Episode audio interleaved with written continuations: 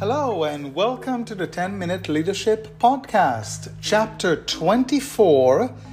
Quite amazing, 24 chapters already. And this week's topic is going to be healthy paranoia, which is a bit of an oxymoron if you think about it, right? Because normally when we when we hear the word paranoia, there is a negative connotation to it. But I'd like to share something with you in this episode about what is healthy paranoia. And it's something that I picked up from a CEO of a private supermarket company out in Wisconsin. Something very random, I know.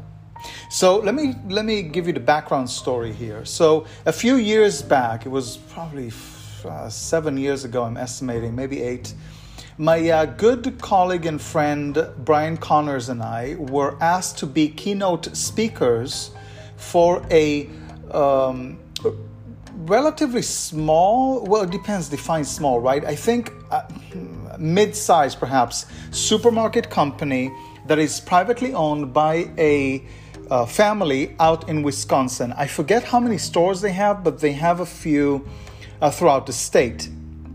And so they had a conference for their department uh, uh, department heads or department head managers rather, and there were just about a hundred of them. And uh, they assembled in a really nice resort out in Wisconsin. Brian and I had uh, were flown over there to deliver our uh, keynote.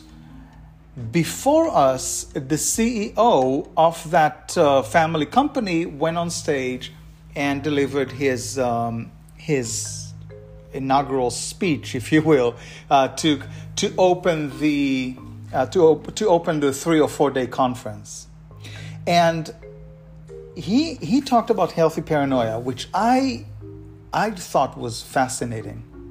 And basically, what he said, he said, look, we all have to be vigilant we all must be aware of our surrounding and what's going on around us in our departments. So, mind you, this is a supermarket company. Think of uh, the deli department, and he's talking directly to the manager or managers of those departments. And he said, What does this mean? And it really resonated with me. It means that you need to be aware of what is happening in your department at all time However, you don't want to micromanage and, and you don't want to make people feel that they are being watched carefully 24 7 because that way you lose trust with your employees, with your managers, right? Especially with managers, uh, department managers, you trust them to run a department. Uh, as a CEO, as a top leader of that organization, you don't want to give them the feeling that, listen, I appreciate you running my department here, but I want to be involved with every single move, every single decision you make. If you make a schedule change, I want to know about it. Uh, that's micromanaging. That's there's nothing good about it. That's being over paranoid, even insecure. Uh, nothing good comes out of it. Now, on the opposite side of the spectrum, being completely hands off is also not good, because unfortunately uh, for some people, when the when the cat's away, the mice will play, including managers. So there's got to be some sort of a fine balance there. And this is what I started thinking about after hearing his concept of a healthy paranoia. And I started asking myself, I said to myself, I really like this. I, I like what he said. I like the idea. Where is the balance? Where do we find the balance? And by the way, parents, before you log off, this is for you too. As a parent, you should have some sort of a healthy paranoia with your kids, especially if they're teenagers. Because God knows when I was a teenager, I, I did some stupid crap. I, I really did. You know, the hormones and all that. I, you you want to know what your kids are doing. But at the same time, being involved in their life all the time and all the making decisions for them, that's micromanaging, right? So, so it's uh, it's equivalent if you will. You can you can draw conclusions uh, from from the supermarket example uh, to your private life if you have kids, specifically teenagers. And so back to our example. So where, where do we find that? How do we find that balance. Not necessarily where, perhaps where, but how do we how do we find this balance? How do we make make it known? So I'm going to give you an example, and I think this sums it up. Working in industry, I always looked at the one of my first tasks in the morning was to look at the timesheets from the night before. You see, as a manager, I would leave um, the, the, the operation before closing. I, I would come in at uh, 10 or 11 a.m. after opening and leave around 9 p.m. before closing. So that was my day. So I wanted to know what was going on when the cat's away. Call me a cat, right? And I wanted to focus on the important things. And the important things are uh, hourly employees clocking in and clocking out. So, one of the first things I would do the next day is review the clock in, clock out report. And if there was something suspicious, I would simply sit down with the, the employee and say, hey, listen, I noticed you clocked out an hour later than everyone else last night. What, what happened? Just, just a conversation, not, not confrontation, anything like that. Simply a conversation. And you see what you achieve by that is that the employees know that you're looking. So if I were to be over paranoid, I would advertise it in an employee meeting. Do you know that David yesterday uh, clocked out an hour later? I wonder what's that about. Now, this is, of course, an asinine example, and I really hope that you'd never, ever, ever consider doing that. But the point I'm trying to drive here is that you want to have, you want your employees, your surrounding, your environment to know that you're watching. Not like a hawk, but you're watching, that you're aware, that you know what's going on.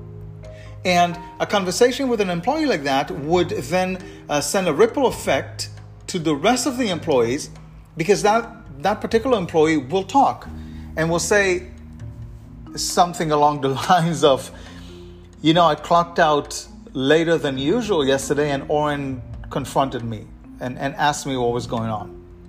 So the point is, if you are subtle about it and you're watching, you're looking, you're keeping an eye, and having meaningful conversations when needed, when something is out of line, but you're not over your employees, over watching them with cameras, right? Uh, this is something that that is. Um, I'll give you my brother's business example. So he owns uh, a couple of restaurants and a catering company in England, and for security purposes, he's got um, cameras uh, all over the store, right? So he sees what's going on. But the one thing he told his employees that I'm I'm not watching you when you when I'm not here. This is not the essence of it. This is for security. But the employees know that there are cameras, so they think twice about the cash register, for example, right?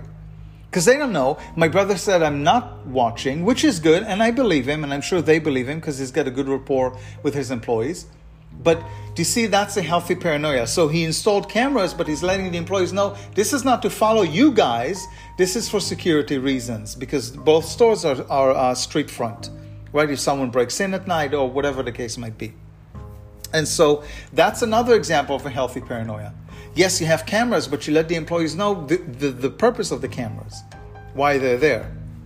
Now, my brother, of course, will have access to the cameras 24 7 on his phone, but he's diligent with it. He doesn't he doesn't want to create a very paranoid environment. So now it's up to you, right? When you have now the concept of a healthy paranoia, and I hopefully explain it well to you, you can now take it to your own life, uh, would it be personal life or professional life, and ask yourself, okay, how do I, where do I find the balance? How do I find the balance? How do I strike that balance that my employees know that I'm aware of what's going on, but I'm not a micromanager. So, something for you to think about. That's your homework. And if you, uh, um, so to speak, and if you want to discuss this more and run some ideas by me, as I said uh, numerous times before, reach out. Reach out via social media. Shoot me an email, oren at hertzhospitality.com, and I will gladly continue this conversation. I hope this was helpful. A shout out to the CEO of that supermarket company. I do not remember his name, nor do I remember the name of the supermarket company. but um, a shout out to them and uh, for him to planting. Uh, shout out to him for planting the seed uh, of this concept of uh, healthy paranoia. I hope you enjoyed it. Thank you for tuning in. Stay tuned. The beginning of uh, next month, Jay Wilkinson. Uh, look him up, look up his TED Talk if you want to do a little bit of pre work before uh, next episode. Uh, take a look at his uh, TED Talk, and I am going to actually interview him in a couple days, and it will air. It will be aired next month. Thank you for tuning in. Take care. Be well, everyone.